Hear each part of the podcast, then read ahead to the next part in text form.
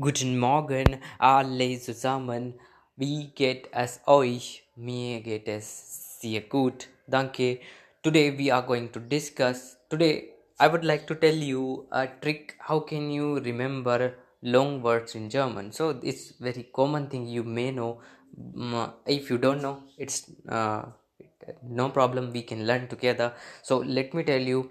Um, in German, you may find lots of words which is a combination of one or two words. So at some time it's very hard to remember them. So how can you do is uh, how can you do it? Uh, you just learn a one word and and that particular word has the similar meaning with the other words for example how will i tell you there is a word it is called der liebling der liebling what is the meaning of the liebling is favorite yeah so if you wanted to say favorite music favorite food or favorite festival or anything you wanted to say so you just simply add lieblings and uh, let's say if you wanted to say my favorite food so you can say das lieblingsessen yeah?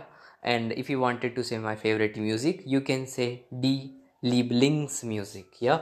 And if you wanted to say uh, my favorite festival you can say uh, festival if you wanted to say das lieblingsfest you can say if you wanted to say a favorite uh, music song you can say uh, das lieblingslied like this.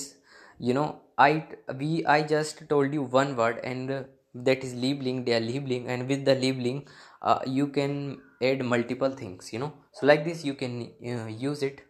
And uh, it's very simple and one thing you have to keep in mind that uh, yeah here one tell uh, one thing i would like to tell you just check the description when you are listening this podcast and you will observe um, that these all four words has whenever you are combining liebling with any word with other word with other noun then s is coming in between. So keep this thing in mind that whenever you add lieblings with other noun s always come in between and you have to pronunciate s also like lieblings s and like this. So yeah like this you can use it. And sometime whenever you there are also cases when uh, you are conjugating two nouns then s does not does not appear. It it remain disappeared.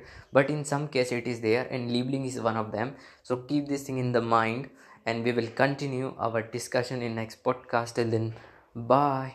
Cheers